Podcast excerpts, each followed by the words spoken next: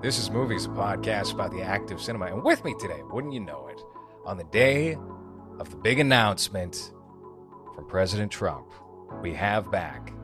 Where's your MAGA? You were just wearing a MAGA hat, weren't you, Hans? What's going on? What are you? What are you embarrassed now? We have Hans Yeah, on the show. yeah, I'm a, I'm a DeSantis guy now. oh, is that right? You and everyone else on on right wing Twitter, it seems like. yeah. I know you Trump. were very. I know you were very bummed out about those midterms, right? You had you you were a big Kari Lake fan supporter. Oh yeah, yeah. I want them to get rid of all those Mexicans.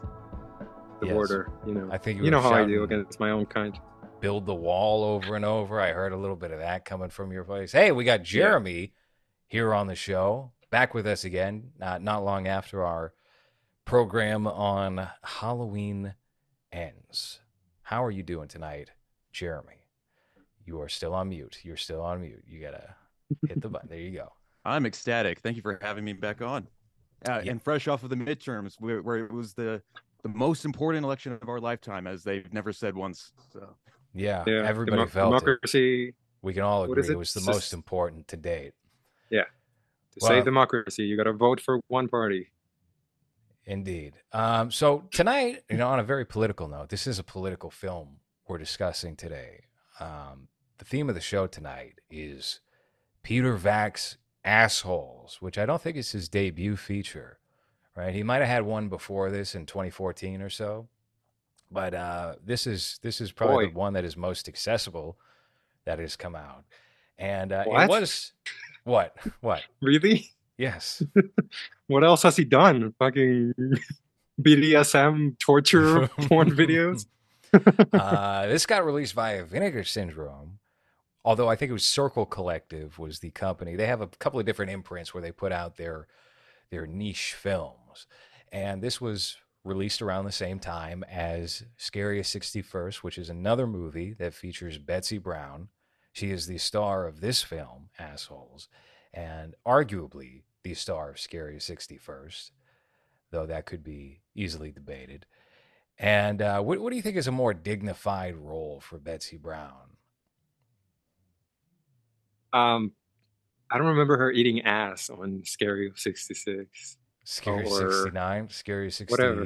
What? Uh, in that movie, she got possessed by an Epstein uh, victim and masturbated and was drooling and touching the doorknob of his estate and doing all sorts of funny things. Right. Hmm. Um, can I say neither?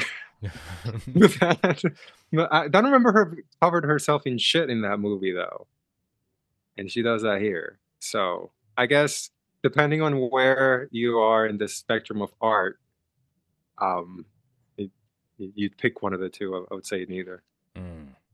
Yeah. mm. Well, uh, Jeremy, what about what about you? Have you seen Scary 60 first? yeah, I, I caught it when it came to Shutter, um, and I liked it fine. I didn't think Mhm. it was uh, phenomenal, but it was at least uh, it was it was it was just kind of just interesting that it would even go take take on a narrative like that when it was just unpopular to do it. But yeah, that was my introduction to I think to Betsy Brown, who I guess has her clutches and just always playing a bad shit crazy person. In Just about everything that I've seen now. I saw a short film she did recently. I think that was this year. Um and yeah, yeah. So she's a she's a character. She's certainly a character. I'll, I'll commend her for uh, not being hesitant to dial things up to 11 in every film that she appears in. Uh, that I mean, listen, a great deal. You asked me to do a scene where I was showering for uh, Massey Lottery, and I said no because I didn't want to show my breasts. So good for I, was, her. I I, wanted guess. to shoot you from the shoulders up, shirtless, Yeah. and uh, you politely declined. yeah. So uh, yeah, that So- that's not the most easy thing in the world. And in assholes, there is quite a lot required of her from her brother, the director of the film, Peter Vack. And she shares many scenes with Peter Vack, her brother, and also her mother and father. So it's a family That's a affair. real. Nice. Yeah. You know, back know, in back in 1994, 1995, this would get a good, cute clamshell release from Universal Pictures.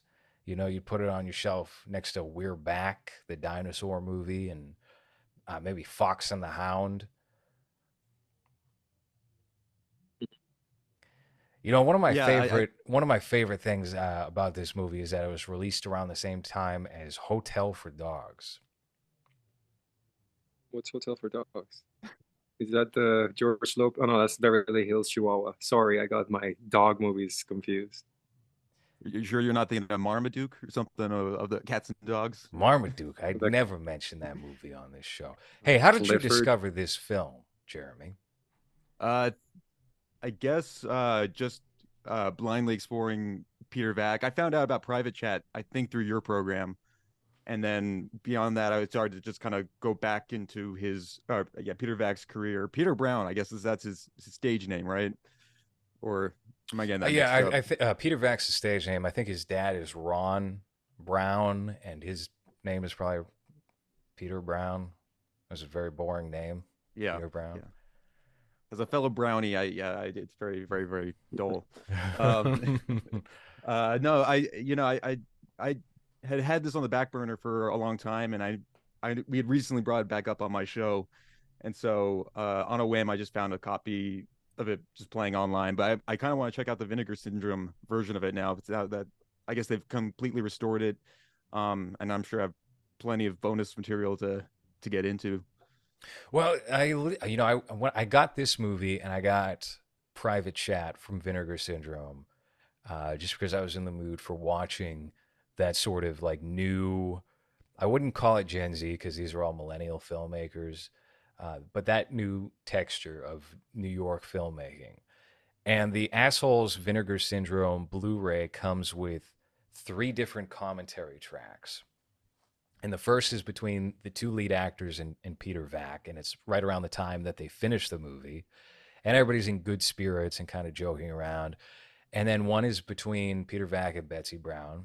And uh, kind of the same thing. It's also around the same time. And then the third one is for the Blu ray release, which occurred, I believe, late last year and it feels like three strangers talking to each other like they have just grown completely detached in the years since making this movie uh, and it's kind of awkward to listen to like the the heavier set lead actor in this film his name isn't coming to mind at the moment hans if you could f- fill me in on that maybe uh, just seems like not really interested in being there or talking to either of them and he's sharing the same stories he shared during the first commentary track and they're acting surprised nonetheless i guess they forgot apparently so the the old hag that's in this movie that was uh, i guess linda blair's stunt double on the exorcist hated this fat kid despised him and uh, he kept saying on every commentary track yeah you know what she said to me one time she said to me wow you're not afraid to be boring are you and so that's just something that would repeatedly come up, and it seemed to really get under his skin. And uh, it doesn't seem like he's been up to much as far as film goes since. Patrick Labella. Is that That him? doesn't sound only- right to me. He only has one credit. Either that or Jack Dunphy. I, that's him. That's him. Jack Dunphy. Oh, okay. So Yeah. Hans, you were kind of strong armed into watching this movie just for the program. You probably never would have watched this film. Probably not. What is your Um, take on on Peter Vack's directing style? Um, it's it's not for me. I think is the nicest thing I can say. Um, I I just couldn't. I I got out of this. You know, I feel like it could have gone in a lot of different ways, and then it ends up going nowhere. Uh, and it, it felt very improvised. Everything. It felt like he just put a camera there and was like, way. yes like ghostbusters 2016 where where it's like all right well think about anal sex and talk about it for five minutes go and then he just talks about anal sex for five minutes and just goes on and on and on and there's no really much of a point other than he's about to have anal sex in the next scene uh, but i just feel like the story goes nowhere and and again um this whole texture that you just mentioned about new york filmmaking now I just don't think I'm the target audience for it because I just don't. I guess I just don't get it. Maybe I'm too old, or maybe I'm just not art, art, artsy enough to I think understand you're the what they're same trying age to as do. Peter Vack. I uh, I'm an It's old like 35. Uh, no, oh, I'm old. Yeah, I'm a, I'm a little a little older, but uh, it's just I, I don't know. I I I, I tried to to find enjoyment in it, and I, it just felt even though it's very short. I think it's like 70 minutes. Um, the fact that it feels so unfocused and so all over the place, and and how as the story progresses, um, whatever happens just kind of happens, and and they just all right, well, this is happening now, so let's just keep going with this. It, I just couldn't. I I, stopped watching it three times, um, and I finished it just like half an hour before we started recording, and I I just uh, not for me. I guess it's same with like the Scary of sixty one. Am I getting that number wrong again?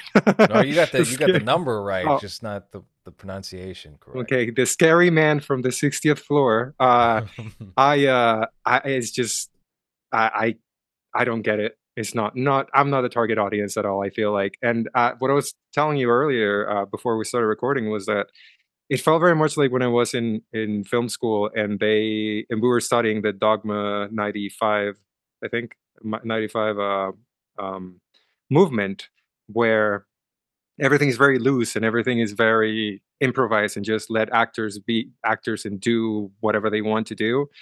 Uh not for me. So that's i guess the, the nicest thing i can say about this. You know, I uh, I'll I don't know if I agree or disagree with you because the sum of the parts here I don't equal anything great or all that interesting necessarily, but there are aspects of it that I really enjoy.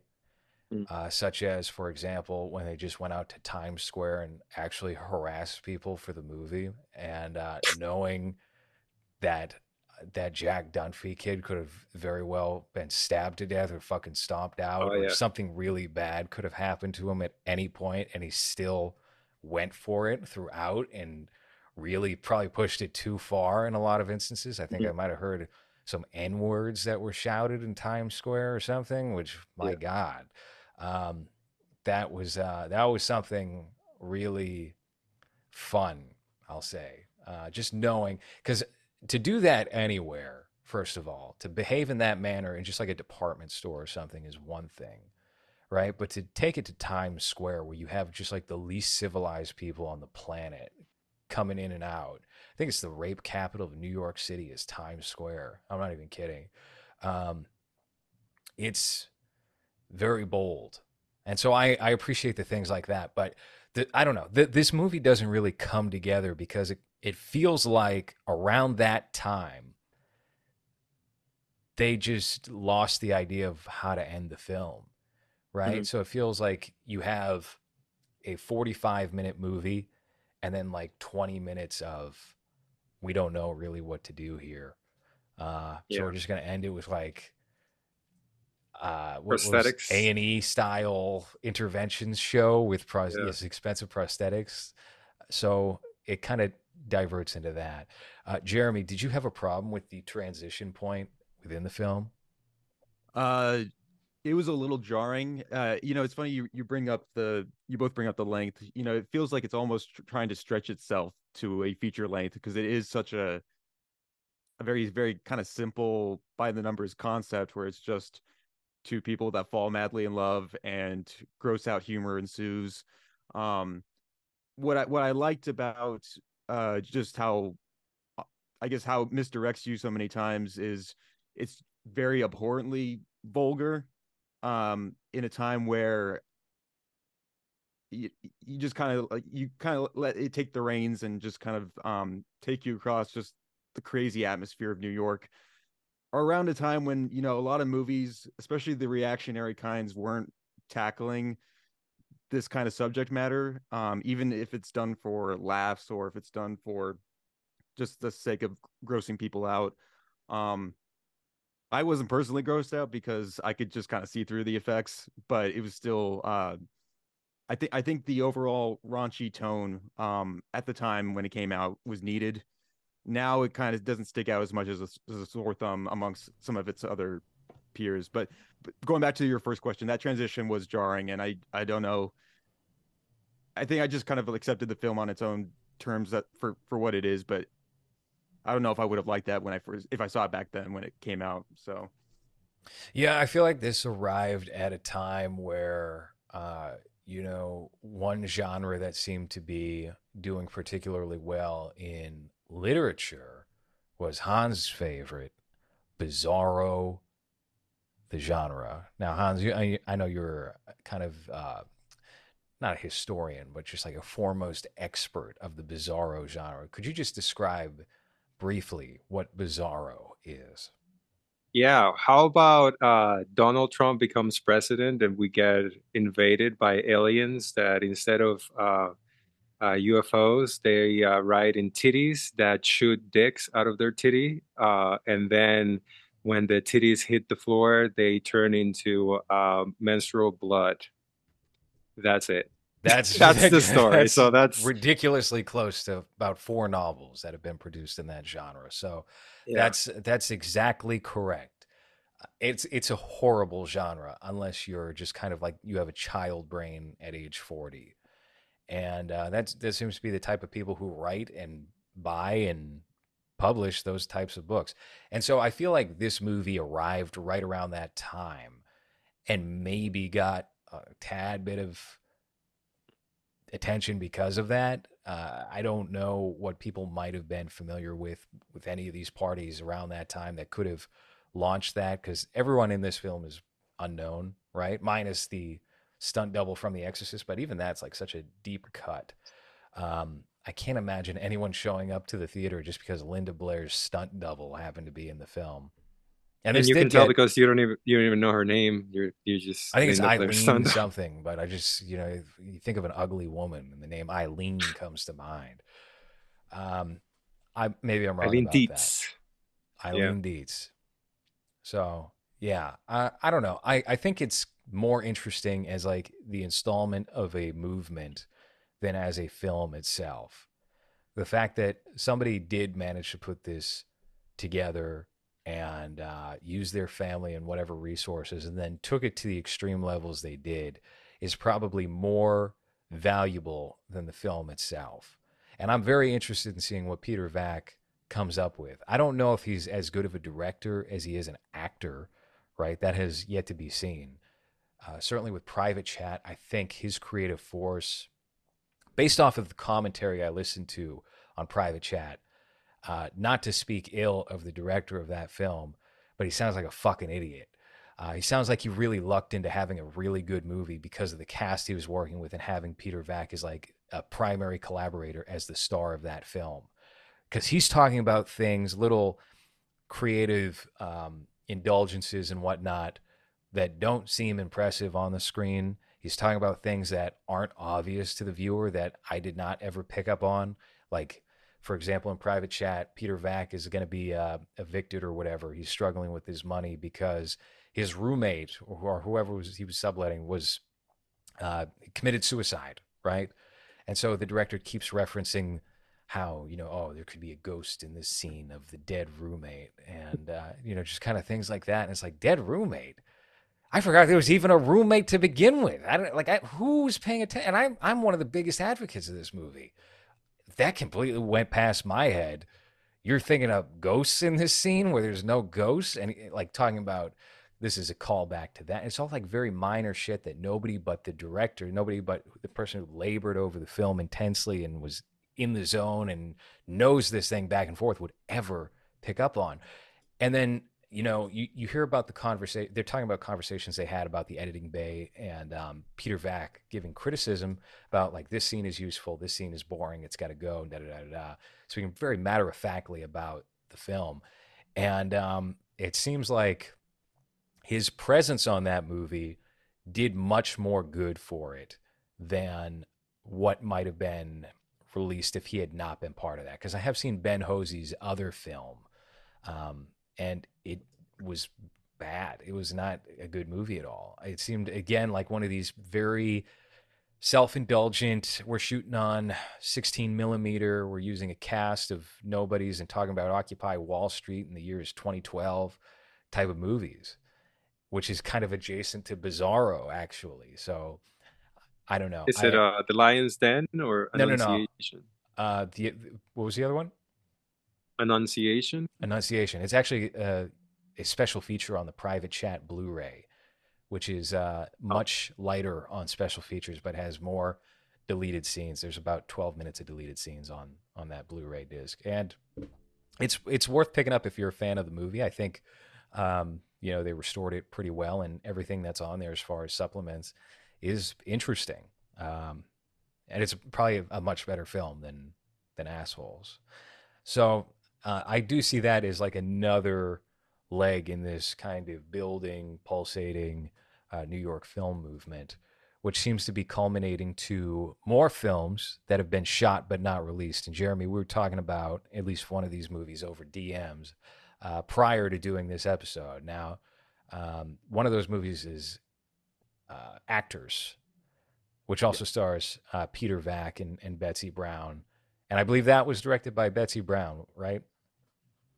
Yeah, yeah, and uh, that one just from the, I guess the blowback alone from those that actually screened it and viewed it, um, was like the first big draw. Like now I gotta check this out if I can get my hands on a copy or if it finds a secure release date. You said it was going to be screening sometime soon, and or it's it's going around some circles, I guess, in, in New York. I believe they're holding a screening uh, at maybe it was like the Roxy Theater or something. I'd have to go back and check um, uh, later this month, but I won't be in town for that, so I'm not going to be able to check it out. It seems like there isn't a distributor that's attached to it. It's just been in limbo for the past year, which is where a lot of these movies seem to end up for a period of time. It's like they get shot, they get completed within a year and a half, two years and then they're on the shelf being submitted to festivals and nobody wants to buy them and you hear about them you know about them but they're just privately withheld and i don't know hopefully somebody does purchase that it seems like it's interesting and uh, the reviews that have come out about it have particularly had gripes about peter vack's portrayal as and th- this is all secondhand i don't know because i haven't watched the movie uh, an actor who goes trans in order to get more work as an actor. Is this the the um, screening they did where they had a journalist and it was pretty much just to make fun of him? With Nick Nick Mullen was there and who else was? Is, remember that we talked yes, about that? In, yes, in I, I was supposed to be at that. I was supposed to be involved with that with Cisco. Right. Um, no, this is uh, so that I, I I might have the lore incorrect here, but it's pretty similar to what what this is. I believe that journalist saw actors, reviewed it, and said it was a piece of like neo fascist filmmaking because it was making light of trans people or something. Because Peter Vack is in a wig and uh, is a woman in the film. Um, and then Peter Vack directed this movie called, I think, Rachel or- Ormont, Ormond.com, yeah. and invited I out the, the article. this this journalist named Crumps and Crumps mm-hmm. is uh, kind of just like a soy guy. You know, he's always complaining about stuff. He's got a Substack. You pay five bucks, you can read his. What do you? Would you see a photo of him, Hans? I saw that. I saw that face. Let's no, just I just picture of Crumps real quick. It's not a picture. It's just how long the article is. Like how how do you write ten thousand words on how you just got humiliated in front of a crowd? It's what I'm um, well, what else are you going to do with of. that experience? You got to monetize it somehow, right? Guess. So this was all held at a theater. So when Peter Vack started rolling on this movie and somehow got a bunch of like B tier right wing internet people, Curtis Yarvin was there. I believe Dasha from Red Scare was there. Nick Mullen from Cum Town and the Adam Friedland show was there, and Nick Rochefort from Million Dollar Extreme also happened to be there. And they were just kind of, I guess, positing questions to members of the audience, which included them, and uh, encouraging the audience to say very inflammatory things, chanting very inflammatory things about this Crumps character. Can we just find a photo of Crumps uh, real quick? I feel like a man with the name Crumps deserves to be seen. That's a real doozy. They got Crumps surrounded. They did. They really well, did surround him there. He was positioned right in the middle of the crowd so he couldn't just get up and escape while everyone is just saying horrible things to him. Yep, that's Crumps. Know What a- your meme? They made. Boring face man. Mike Crumpler. A crumplar. Yeah, that's worse. no wonder he goes for by Crumps. Crumpler is a horrible name. Uh, So we're taking a look Yeah. on, over on patreon.com slash lowres for the video version of this. We're taking a look at Mike Crumplar, aka Crumps, uh, know your meme page. By the way, you want to type in soy boy on on this this website real quick, Hans? And just see what comes up there. Oh, hey, who's that? Who's confirmed? oh boy. So wow. there you go. That's Yeah. my claim to fame. that is uh, White Kenny. So uh, Mike Crumplar has his own Know Your Meme uh, page where they go into detail uh, at length about this journalist. Now, what is, what is he known for besides this? Because I don't think he came to fame uh, because of his feud with Peter Vack. uh, he argued that uh, Elliot Rodger, uh, he argued that the manifestos should be read seriously and required an informed, critical approach. Oh, he wow, that's not what I was analyzed ins- he analyzed incels from a Frodo Marxist That's perspective. Fredo, Ugh. Fredo, not Sure. Frodo from Fredo. Lord of the Rings. Fredo, Fredo Italian Marxist, Marxist perspective. perspective. arguing the incel phenomenon expressed in American society troubles with race, class, and gender, and that the concerns the concerns of incels should be read seriously as representing a real problem with modern society. So he was Jordan Peterson in 2018. Okay, cool. He probably bear witness to uh, Jack Dunphy's uh, reckless behavior in Times Square, and uh, that probably scarred him for the the rest That's- of his illustrious career. That's probably where the claims of fascism came from, is the, the witnessing of Jack Dunphy. Well, seems like he's kind of a sad individual, this Mike Crumplar. He doesn't look happy in any of his photos. And notice that there's no smiles, there's no smirks. There isn't a, a jolly glint in his eye in any of those pictures. That's something you can always say about Hans is even if he's complaining, he always has a jolly glint in his eye. That's what everybody always tells me. Uh, the academic. yeah, Yeah. That's such a you know that's such a typical Brooklyn apartment is the beige walls and the one plant in the background, the one unappealing plant. Plastic plant. Yeah. Cool. So, So this is what you get when you sign up to patreon.com slash lowres five dollar tier is all these photos of Mike Crumplar. Uh, we will be selling prints of those very soon. Uh, so t-shirts with his face on it. what do we know about Rachel or- Ormond.com besides this whole event that has been staged, which will probably be the most interesting part of that movie? Maybe. We'll see. the most I know about that one is that it's uh, it's like a, I guess like a sci-fi satire of uh, just being in isolation. Is another one of these isolation movies that I think we're starting to get bombarded with a little too heavily now.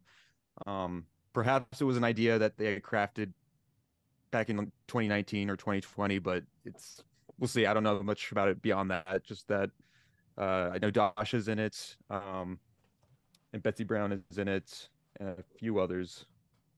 Yeah, it has a Chloe very stacked, Cherry. stacked cast. Oh yeah, yeah, Yeah. So there was a, I think like a variety press release that was put out about this movie that featured Dasha, Chloe Cherry, and somebody else. So uh, it seems to have more star power behind it. But uh, I, I don't know when we'll be seeing that. It seems like nobody wants to buy these movies uh, and distribute them. It's very Um, unfortunate. Yeah. I mean, what's what's the audience other than people that I guess love irony? I, I guess uh, I don't know. I, don't, I don't know who, I who are think it- these movies for other than themselves.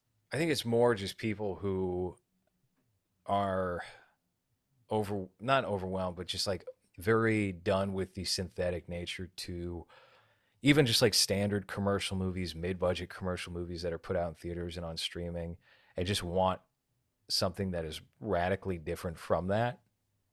Um, I would say that that's at least my reasoning for going to many of these films and, and being open minded enough to watch them. What about Do you? Do you Jeremy? think this is taking? Well, I, I Do you- go ahead, Hans. Sorry, uh, do you think this is taking over from what Mumblecore kind of did about twenty years ago?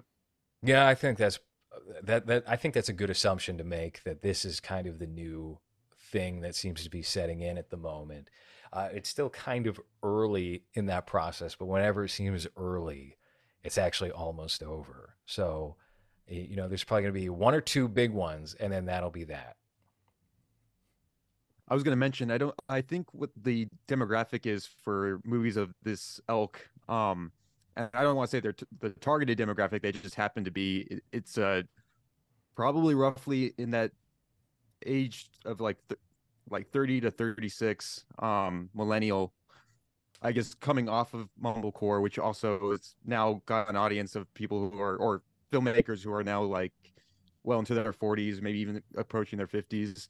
I know like the what's a good example of the like the Duplass brothers were like a big um byproduct of that.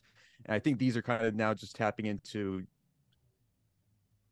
some of those ideas, but then also Dogma 95 um and all these other little old school habits that I think uh younger filmmakers are not picking up because they are bored with the mainstream stuff.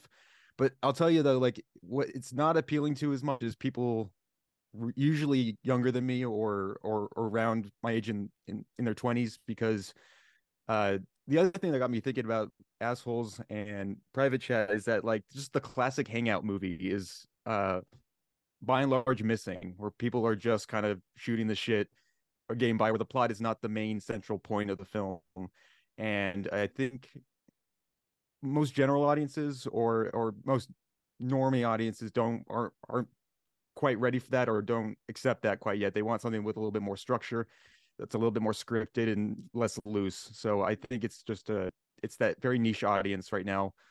Um and maybe maybe that could evolve into something even more, but it's interesting that it's tied so closely to New York, especially with a lot of these um films that have a very similar uh quality to them. Yeah, I think, you know, there's one method of looking at this, which is that, yeah, there's the tier of Scary 61st, assholes, private chat. But I think that would also extend to even things like funny pages and maybe good, good time or uncut gems, heaven knows what, what the Safdie brothers seem to popularize in 2015 to 2017. That might be the actual start of that. Uh, even if this particular film movement within that greater film movement has its roots in something a little more art faggy, you know. Um, I, I think it's all part of the same thing. I think if you have enough of the same faces and you're doing something that has a similar energy to it, not necessarily the same style, because they're they're all varying in style, right? So then I think it becomes one part of one texture, you know, and and that's how I have been viewing many of these films. Um, Hans, do you think New York is played out? Uh, no, I mean, I I kind of just like dirty New York though. I like dirty 70s New York. I find that one to be that New York to be a lot more interesting than safe, rich New York. Um, because I feel like when you when you watch a, a movie that's uh, a 70s movie that's set in New York, it has a, a texture that you can't really replicate anymore um, because of how much the city has changed. And um, when you see something like, and I don't, I don't remember if Maniac was in, was Maniac set in New York. Yeah. Okay. So, so a movie like that where the setting by itself feels like its own character, I feel like that's been lost now uh, because of how commercialized the city has become and how it's more of like um, a tourist attraction more than what it used to be with all the crime and all, I mean it's getting back to to those crime numbers of the 70s I guess so that's that's a a good thing for people that don't live there but um I, I just don't think that you can replicate the texture that you you would get um back in the day and now whenever someone tries to do that in New York, it just doesn't feel real. Like it just it feels um, manufactured. Um, so maybe you know what we're missing is a little bit more of uh, showing the dirty side of New York instead of trying to make it look glamorous or shooting in all of these uh, high end apartments that are probably not high end in New York, but it feels high end for everyone that doesn't live there, you know? Mm. Uh, and uh, I, I don't know if it's played out. I just I just feel like the modern version of New York is kind of whatever. It could be any other city. It doesn't it doesn't have the personality that it used to have, at least in, in film. I think that's true to a large degree. Um, I don't know if see assholes came at a time in 2017. It was probably shot in like 2016 or 2015, where New York was not nearly as bad as where it is right now. Uh, mm-hmm. As of right now, it's terrible. Like the crime rate. Can you imagine? As, yeah. Can you imagine that scene? that scene that they shot in Times Square, shot like today. I don't think it would have gone that well for them. I don't think so either. I think post 2020, uh, people are, well, certain types of people are much more ready to do harm. Uh, and yeah. I don't think that would have flown in the same way or with him using the same language as he did back then. Where you, I mean, you couldn't get away with it back then, but no one's going to really come at it with the same ire and see if he can get his PayPal f- fucking revoked from him and his bank, you know, removed. Uh, by the way, did you guys see Dave Chappelle's opening on Saturday Night Live, aka probably the most enjoyable 15 minutes of Saturday Night Live since what Adam Sandler was on the show, since fucking Chevy Chase was falling down as Gerald Ford. I saw the headlines, but I didn't uh, catch or listen to it yet. Uh, I thought it was I thought it was really uh, funny and honest and not like Dave Chappelle's you know, he's assumed this kind of persona where he's like a wise old sage and everything he does should be granted money and respect no matter what. And he he did have a tad bit of that with his with his opening. Uh, but for the most part, he kind of went in there just as a comedian without worrying too much about the optics of something. You know, everybody's always worried about, oh, the optics of that won't look too good you better curb your language. You better not say that. And uh, he didn't really do that. As a matter of fact, he gave the cast or crew of SNL a fake monologue that he performed during the warm up and then went out and nice. did something totally different. So just said the K slur for 15 minutes. I mean, they're acting like that. That's what happened. I know. Well, that's why I haven't I haven't seen it, but the reaction was, you know, the most anti-Semitic. You know, you're uh, you're uh, uh, giving power to Kyrie Irving and Kanye West with the Jewish hatred or whatever. I mean, it's he like, basically said Kanye was right. He said Kanye's not crazy. Um, yeah. You know, but actually, there's not really much of a but to it. He just kind of said he, he I don't know. I, I won't do it justice. I, I think anyone who's curious should just go check out the the opening there. They posted it on Twitter in two parts. It was very long. It was like 20 minutes which they wow. never do. Um, yeah. And uh, I found it very refreshing, very enjoyable, and um, kind of a return to form for Dave Chappelle. And you know everything in the press that has come out since then, even though the reaction from people has been very positive, NPR is like, "Oh, Dave Chappelle disappoints with his SNL." He, I thought he was one of us, but uh, I guess not. You know, uh, all these news what rags. was it? didn't they uh report on that when, when that guy or I don't remember what it was, guy or girl. Sorry, I don't mean to misgender this person that almost Peter stabbed Vack. him. But but uh weren't they like, well, if you talk about these things, this is you know the what's going to happen to you. People will attack you or whatever. As instead of you know saying that this should not happen because you should be able to say whatever without the fear of getting stabbed, right? Mm. So now I guess we're back to pretending that they like Chappelle just so that they can say that they don't. It makes no sense. They they it doesn't matter. It's honestly not even worth analyzing, but it's a good opening for Saturday Night Live. So I, I would recommend that. Uh, just to rewind a bit, where how did we get to Dave Chappelle? It was just a direct, immediate connection. Oh, right, the N word. So uh, that was uh, that was spoken in assholes, and uh, I don't think you could say that now.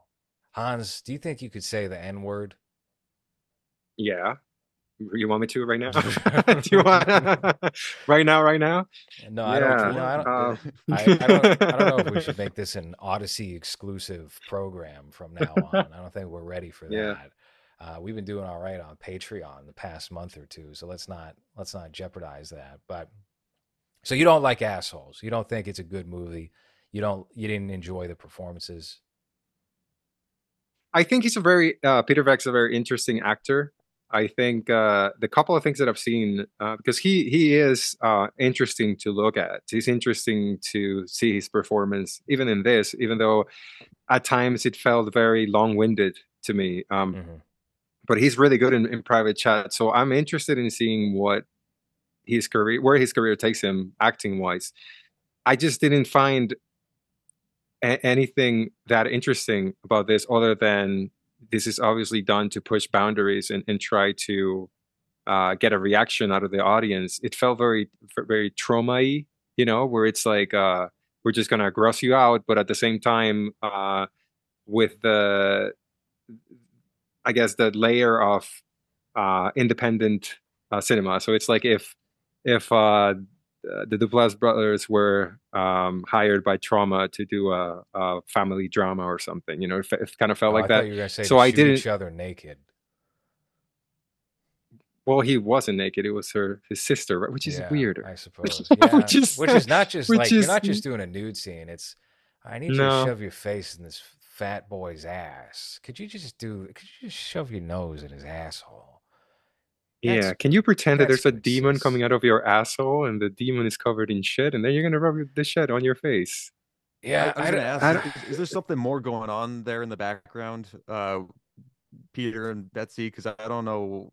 I don't know. It's just It's yeah, I don't know. It's New York. I York. would hope not. Yeah. Mama, Mama Mia, New York, right? That's the thing. from the commentary track, uh, it sounded like, at least from Betsy Brown's perspective, they did not have a very close relationship growing up, and he just kind of ignored her existence or something, and then they decided to work together when they got older. So I don't, I don't, I don't. They're not an especially close pair from that, but to be able to do that, I mean, look, I'll film just about anything if I had a sibling, I don't know if I'm filming my sibling's face and a fat man's ass naked on top of her and she's nude too. Whether you got a strip there or not, it doesn't matter. You know, it's still what I'm seeing in the ca- you're both naked in front of me. Like that's usurps maybe the the camera and the whole artistic process for I, maybe for me. Maybe I'd feel different if I had a hot sister with big milky jugs. That might be a different story. But Betsy Brown has no jugs. How did you you you made it worse somehow? uh, if she was hotter, maybe I would do that. Uh, yeah, I um again it goes back to the the whole Moore thing. What's the what's the uh this director uh the guy with the really shitty hairline Joe? No, it wasn't Joe Swanberg. Um, yeah, was it Joe Swanberg? Yeah, was Swanberg. who Swanberg also who shot his sister. His sister was also getting laid in one of the movies he directed, I think. Uh, and What? it's Are you just sure it wasn't his wife? oh, is it his wife? Joe. Swanberg and Kris Swanberg. Now Oh, his- I thought it ex-wife. was I think sister. she's a lesbian now. Actually, Well, how about that? yeah.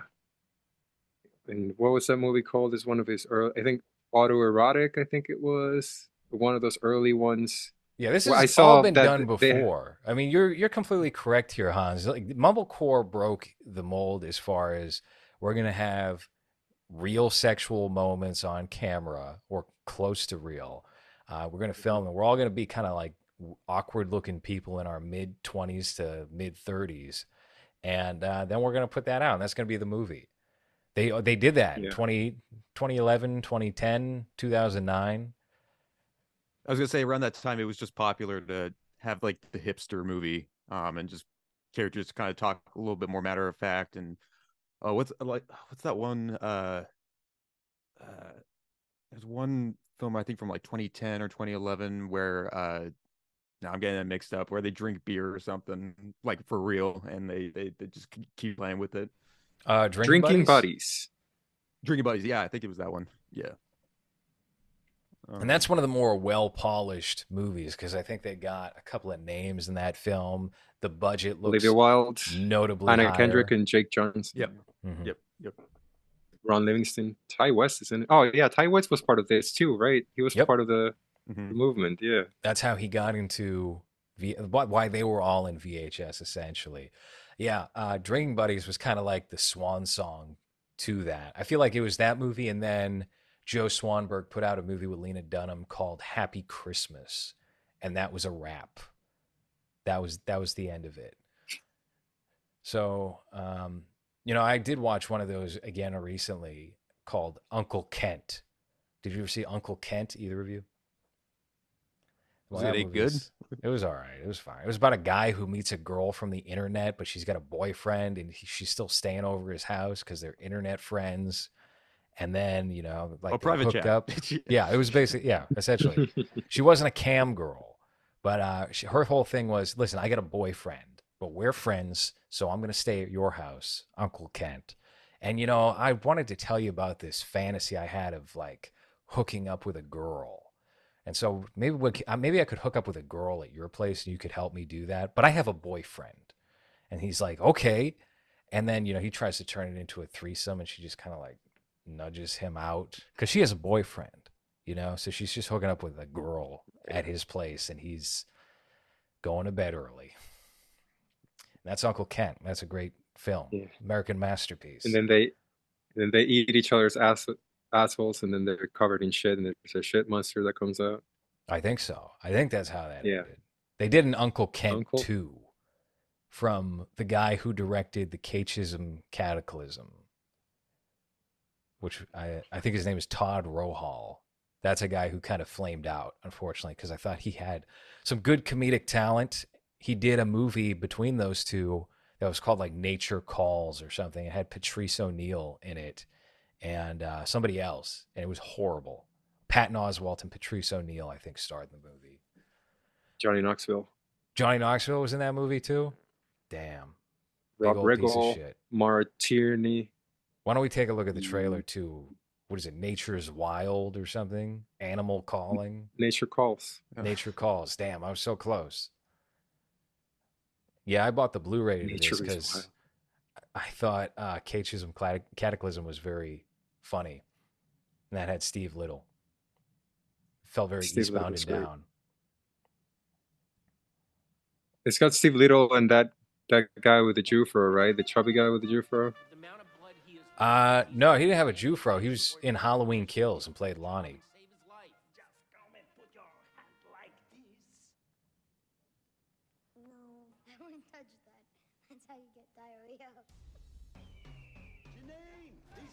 Douchebag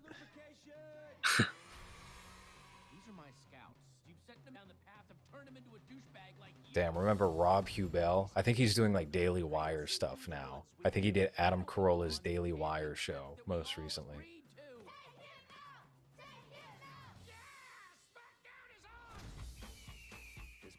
Oh, that's Rob Riggle. Rob Riggle, Rob Huebel. It's the same Yeah. guy. Got a troop again. Nature is your house. Nature's your toilet. Pee anywhere. Are you cleaning that out? Oh Said no, Darrell Darrell Hammond. Hammond. Damn, I just yeah. referenced him the other day.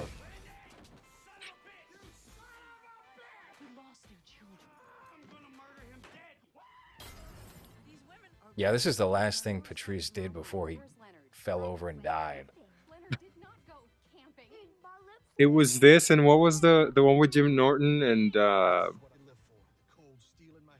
what was that movie called? That's about uh, they're trying to build like an amusement park or something in the woods, and then animals attack.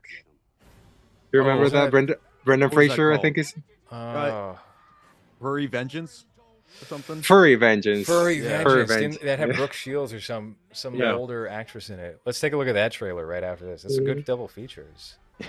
Nature Ugh. Calls and Furry Vengeance.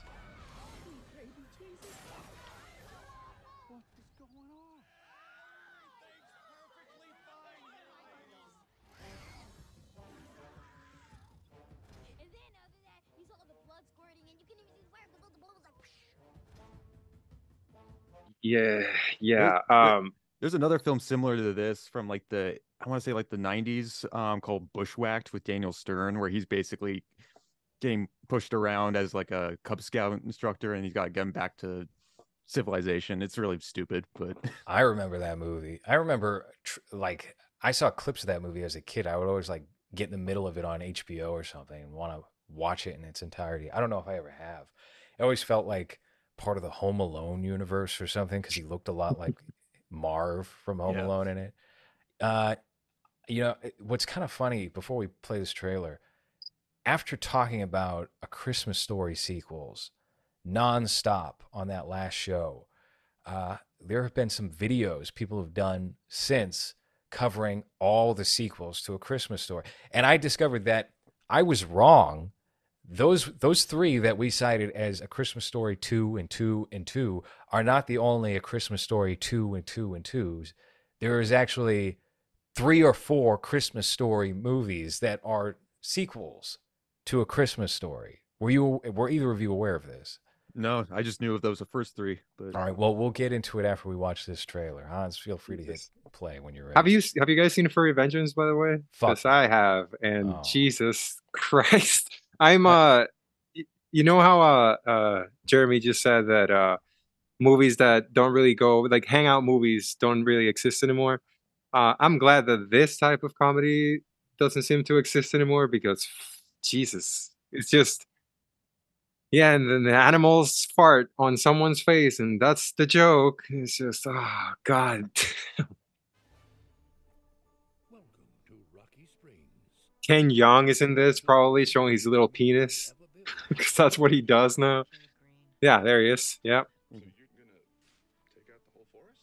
But we're replacing it with a shopping mall with a forest theme. Oh God. Wow. Opportunity to do something good for our family. Damn. Remember when Brendan was a normal size? The only thing standing in the way are the locals.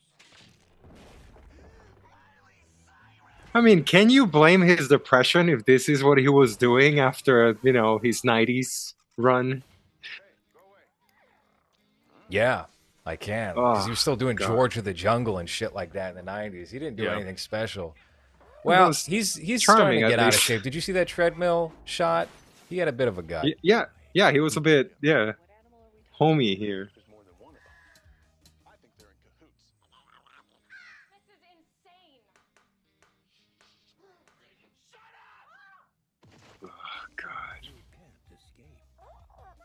This is like every role like Eddie Murphy would take, like around this time too.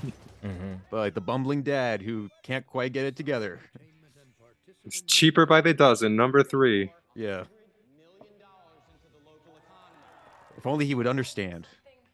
Should we watch that trailer next? The Zach Braff, cheaper by the dozen, Indian cheaper by the dozen family. What? That's Zach the thing. Braff always has an Indian family in everything he does. Uh, God. Brendan Fraser. You have a family. All this time you're protecting them.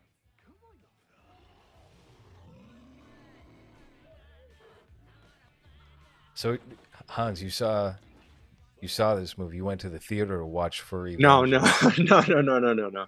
I just saw that it was playing on TV once, and I was like, "Oh, is this that Jim Norton, Patrice O'Neal movie that they would talk about all the time on?" There we are. Yeah, There's Patrice. Jim Norton was. there's there. a. Oh, since you haven't seen it, uh, there's a, and and um, well, let's see if I can find it. There's a scene at the end where they do the credit scene. Uh, uh, hold on, let's see if I can find it, where they dance, and I think, oh yeah, here it is.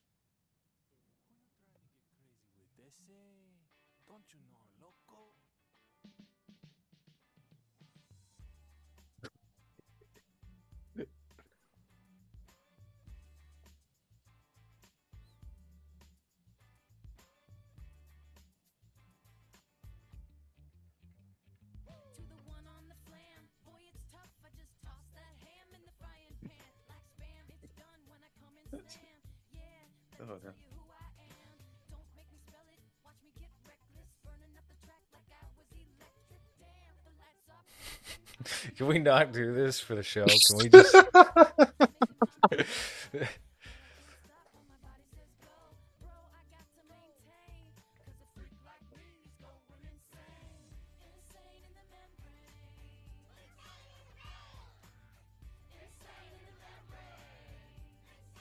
they still do this too, even to this day. Like, uh, I caught uh, scenes from that Dora the Explorer movie from a few years ago, and they they have like a similar dance sequence. Oh God. Why would movies during this time do this? Comedy films, especially, uh, even some of the better ones, are guilty of hey, let's end with a musical sequence with people performing. Rat Race was the first one that comes to mind where they ended with All Star. They crashed a Smash Mouth concert. Uh, and then even like Tropic Thunder. Fuck, look at his stomach. That looks so uncomfortable. Damn.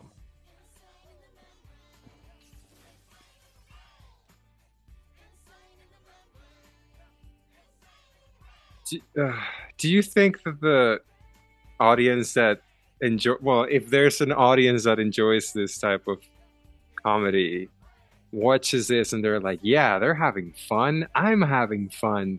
Hey, that song is familiar. They're little dance, five minutes. of- uh, God knows how many hours to shoot this. Who's I enjoying this? I don't. I don't know what the mentality is. I think they just think uh, we I- gotta I- eat I up re- the end. I, I don't know. I really hope the whale just like ends with full on dancing. he has a fat bastard scene where he's just uh, wearing a thong dancing. yeah, that's Uh, pretty. What was the other thing you wanted me to look up? Like, We need to cleanse the palate of that immediately. S- Yeah. What was what was the third thing? Oh, Christmas. I just forgot again after saying oh. Um, I think it Christmas Story related to- 7? Christmas Oh no no, cheaper by the dozen three Uh, yeah. Oh, with Zach Braff and his beautiful Indian family. Hans, have you ever seen a beautiful Indian family? no. Why would you ask me that? That seems pretty discriminatory, but that's all right. I'm sure Jeremy has. I won't even ask him that question. Mhm. So, Cheaper by the Dozen 3, also just known as Cheaper by the Dozen, uh, was released this year. This is a 2022 film that I think Disney put out, right? All this this does not look like a Disney logo. This looks like a Russian company. Oh, that's the, Oh, yeah, it's Disney Plus. mhm. Oh. So this is no longer going to be able to be watched on YouTube.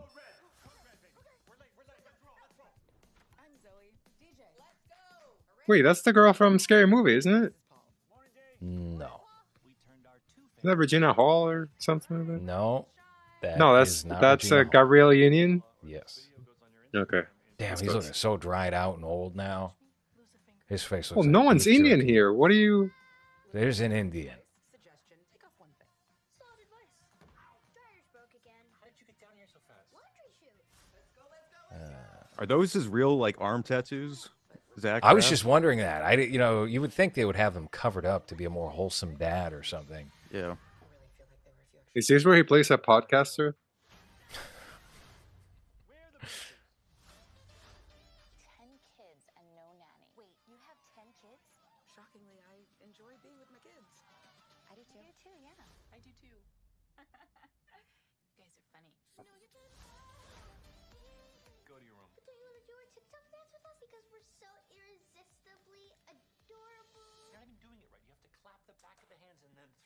Embarrassing the family. Go to your room. Oh Lord, give me strength.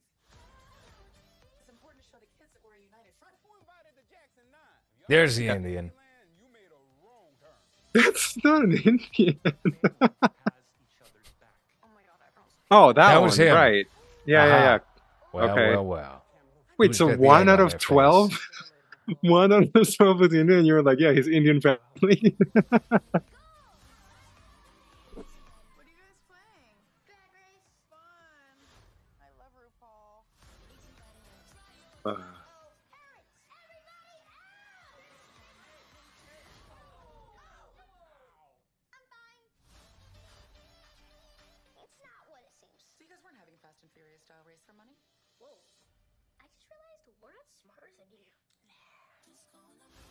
These are terrible parents.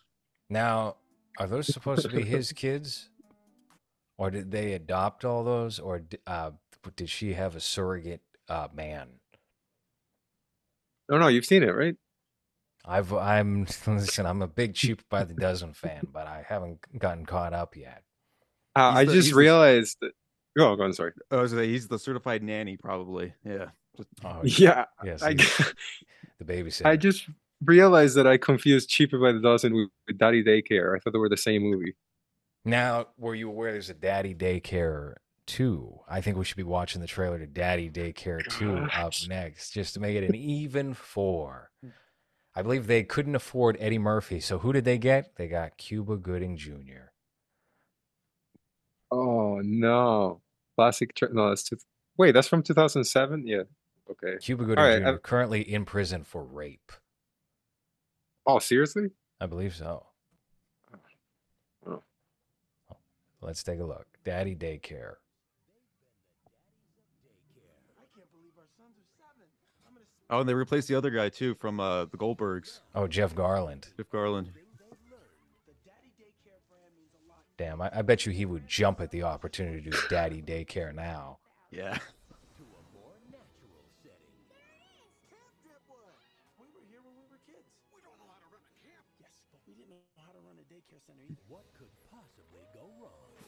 Furry Vengeance is just filming like right next to this.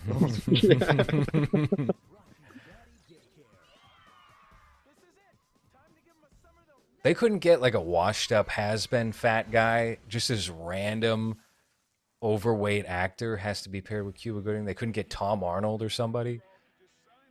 Wait, you're like Mike Goodman?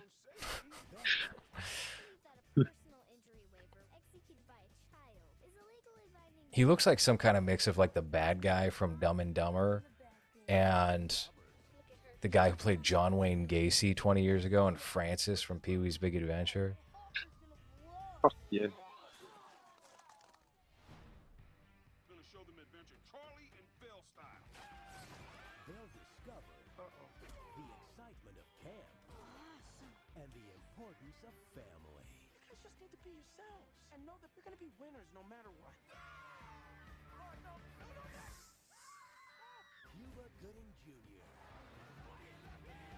Is this around the time when he was doing that uh, gay cruise movie? No, that was theatrical. I'm pretty sure this was not. I think this went direct to DVD. So he did Snow Dogs and Boat Trip with Horatio Sanz, another outed rapist. Fred Savage directed this? Holy shit. No Another way. rapist. Wow. Damn. I was just talking the other day about how Fred Savage was, you know, me too, and even as a child, saying to a 50 year old makeup woman, Yeah, I think we're getting dinner tonight if you want to keep your job. Hold on, Joel Cohen wrote this. Yeah, of the famous Coen brothers, obviously. Couldn't be another Joel Cohen. No, hold on. I'm sure it's that Joel Cohen. Oh wait, I think no, there's a never mind. story There's about an how H. Bill Murray only signed on for Garfield because he saw the name Cohen on the script and thought it was one of the Coen brothers, and then turned out no. Because why would the Coen brothers do a Garfield script? Yeah, that's the other Cohen, the one that did. Is, is this so? This J- Joel Cohen did um, Monster Mash the movie, Toy Story. One of the writers, I guess, for Toy Story, Cheap by the Dozen, Garfield, uh, uh, Garfield the Two Kitties, Evan Almighty, another another successful sequel, and Daddy Day Camp, which is this thing. Sorry, Jeremy, you were going to say And then he never worked again. No, no. Yeah, since 2011. There's a one upcoming, uh, Shaq's Garage. It's an animation with Shaquille O'Neal. Wonderful. So maybe we should watch all four of these movies and meet in a week, and we'll talk about them on the next episode. Yeah. Uh, all right. I think uh, we should say to Hans, we'll watch those movies, Mhm. and Hans watches those movies, and then we don't Mhm. watch those movies. Yeah, and That's just the way to do it. kill, my, kill myself by the end of the week, and that's how we end the show. Yes. What do you call this movement of filmmaking? Um, is it dadcore? Is it that uh, dumb dadcore? Dom Dad Core? Daddy Dom Core? What yeah, that's that's what they do, right? It's just dad, but that's kind of goofy and You know, he has a lot of heart, but he's very stupid at everything he tries. That's and, just uh, been entertainment since 1950, fair enough. Yeah. since the honeymooners, basically. I don't know. Do we have anything else to say about assholes or this New York centric filmmaking that, that has taken the world by storm and won the Golden Lion or whatever the fuck, Scary 61st one? Yeah, I guess I'm not looking forward to when I see you in one of them eating ass naked on the floor. I'll be like, yeah, I used to know that guy. Uh, we don't we don't run in the same circles anymore. I'd say, um, apart from Hans's uh, one star review, which is very entertaining, um, don't listen to all the other like naysayers and, and negative reviews on Letterboxd, where uh, they're either saying they were heavily grossed out by this film or it doesn't gross out enough. It it finds a happy medium if you know what you're in for. So that'd be my two cents. Yeah, I think you got to just kind of take it as um, something that is not even really in contention with other films and, and can be rated like other films. Because as, as a movie, I think it fails just in that, you know, the subversion that we're talking about that we didn't even really get in depth with when uh, bringing that up earlier was that around the 45 to 50 minute mark of this 75 or so minute film, they decide to venture away from the traditional narrative of how it's unfolded and instead take a turn for this this sort of like documentary segment where you're being uh, you know granted interviews to members of the cast and whatnot as their characters because something happens uh, the two lead actors their faces deform into assholes from being addicted to poppers which I've never heard of a straight person being addicted to poppers in my life, but that's just how the, the movie unfolds. And I don't think it works for the film. I would even argue that it maybe is a little self indulgent because you get like home movie footage of, of Peter and Betsy as children and stuff, and it feels, um, I don't know, almost like too, too almost uh, maybe this won't even make sense as a criticism, but uh, too personalized at that point. Um, I don't Well, know. it, it feels completely out of place with the first 45 minutes because the first 45 minutes are so ridiculous that putting some real into it for the last 25 is kind of like, wait, so were you going for, like, did you actually rub shit all over yourself and this is, you know, self biographical or are you trying to, you know, it doesn't, it doesn't really fit with what, what you see on the first, yeah, three quarters of the movie, I guess. Yeah, I completely agree with that. And it, you know, on the the commentary track and in one of the interviews, Peter Vack said that the, the basis of this film was his idea of what a B movie was, having not watched any B movies, uh, which I think makes sense of much of that. You should But- watch some. It, it I, I don't think it comes together with that um, last chunk. Unfortunately, I think I'd be more.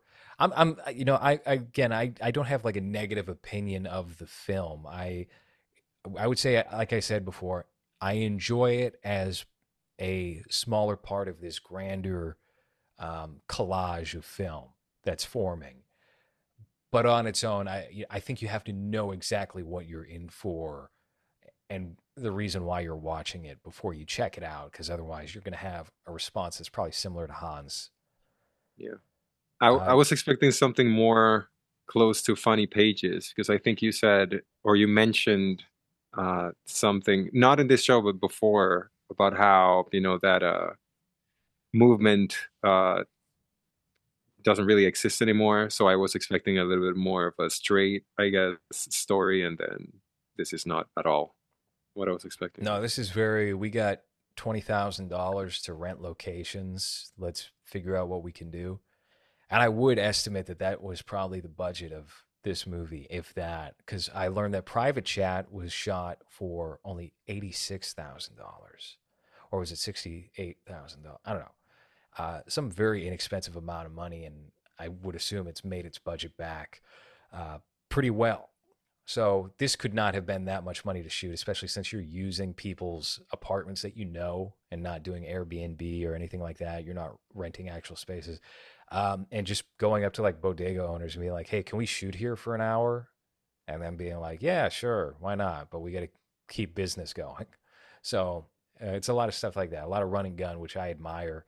And uh, like like we've said on the show, uh, Peter Vack seems to be a very interesting, creative person.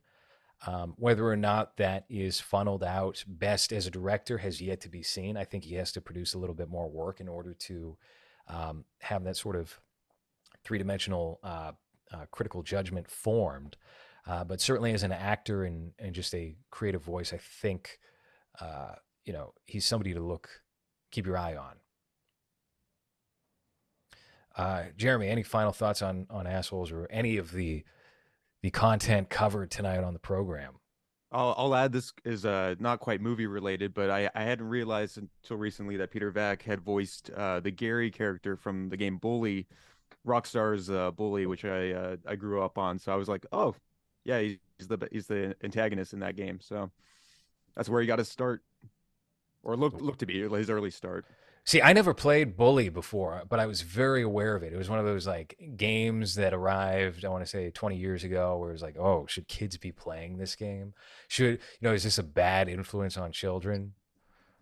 It's it's it's uh nowadays it's way too cartoonish to really like consider it like a savage game, but like at the time I, I understand why it was probably getting that sort of um or I guess why it was getting called all those different things. But uh would you make a game like a AAA title like that today? No, probably not. Uh, uh, maybe like, I'm sure there's a lot of indie games that like follow in that in those same footsteps, but it's yeah, not today. No, a little too Hans, did rough around you- the edges. Hans, were you were you even a child when these games came out? Did you have any experience playing these these very rough around the edges uh, games like Max Payne and uh, what was the other one? Manhunt. Oh yeah, yeah. I was really bad at them though. I did play Bully. That was it was fun for what it was. It's just a high schooler beating other kids up and doing shenanigans in high school. Uh, it felt like a, I think it was Rockstar too, right? Mm. Uh, who who did it? So it was kind of like a a little toned down Grand Theft Auto set in in like a fancy high school. Uh, it was eh, I enjoyed it when I played it. Um, but I've always been pretty bad at video games, so uh, just kind of like you. Uh, so uh, so uh, go on. That's a good way to put it. It's GTA without the cars, basically, and you're, you're a teenager. Yeah. You know what I liked? I liked The Simpsons Hit and Run. Yeah. Yeah.